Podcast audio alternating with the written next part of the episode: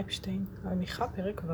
הנביא בא בדרישה לעם להתחיל לעשות את מה שהוא מבקש. כששומעים את דברי הנביא, ניתן לשמוע את דברי העם בקולו. עמי, מה עשיתי לך? ומה הלאתיך? הנביא. העם לכאורה מתנכר למעשיו של האל בהיסטוריה, ועוד יותר מזה, אומר לאל שהוא מעייף אותו, הלאתיך. המדרש בויקרא רבא פרשה כ"ז מחדד את טענת העייפות הנובעת מציוויים קשים. וכך הוא אומר בתרגום המילים הקשות.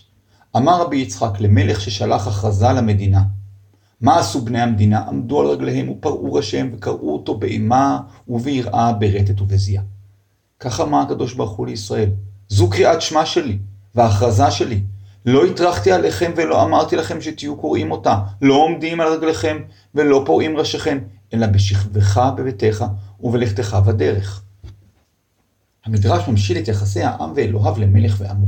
הנה, כשמלך שולח כרזה לעמו, העם מכין את עצמו לשמיעת הכרזה, וקורא אותה בטקס מרשים ומרטיט. אבל הקדוש ברוך הוא אינו כך. הוא שולח לנו בכל יום הכרזה, ואינו מחייב אותנו להתכונן ולעמוד בפניו, אלא ניתן לקורא בכל צורה ובכל מקום. טענת העייפות, הקושי, בקיום המצוות אינה חדשה. בכל דור ודור עולה הטענה ומקבלת את הפנים המיוחדות שלה. המדרש, בדרך של השוואה, הופך את קריאת שמע, היא הכרזת המלך, למשהו שקל לביצוע, וכך גם מפריך את דברי העם על הקושי בקיום המצוות, והפיכה של המצוות לעול במקום למשהו פשוט.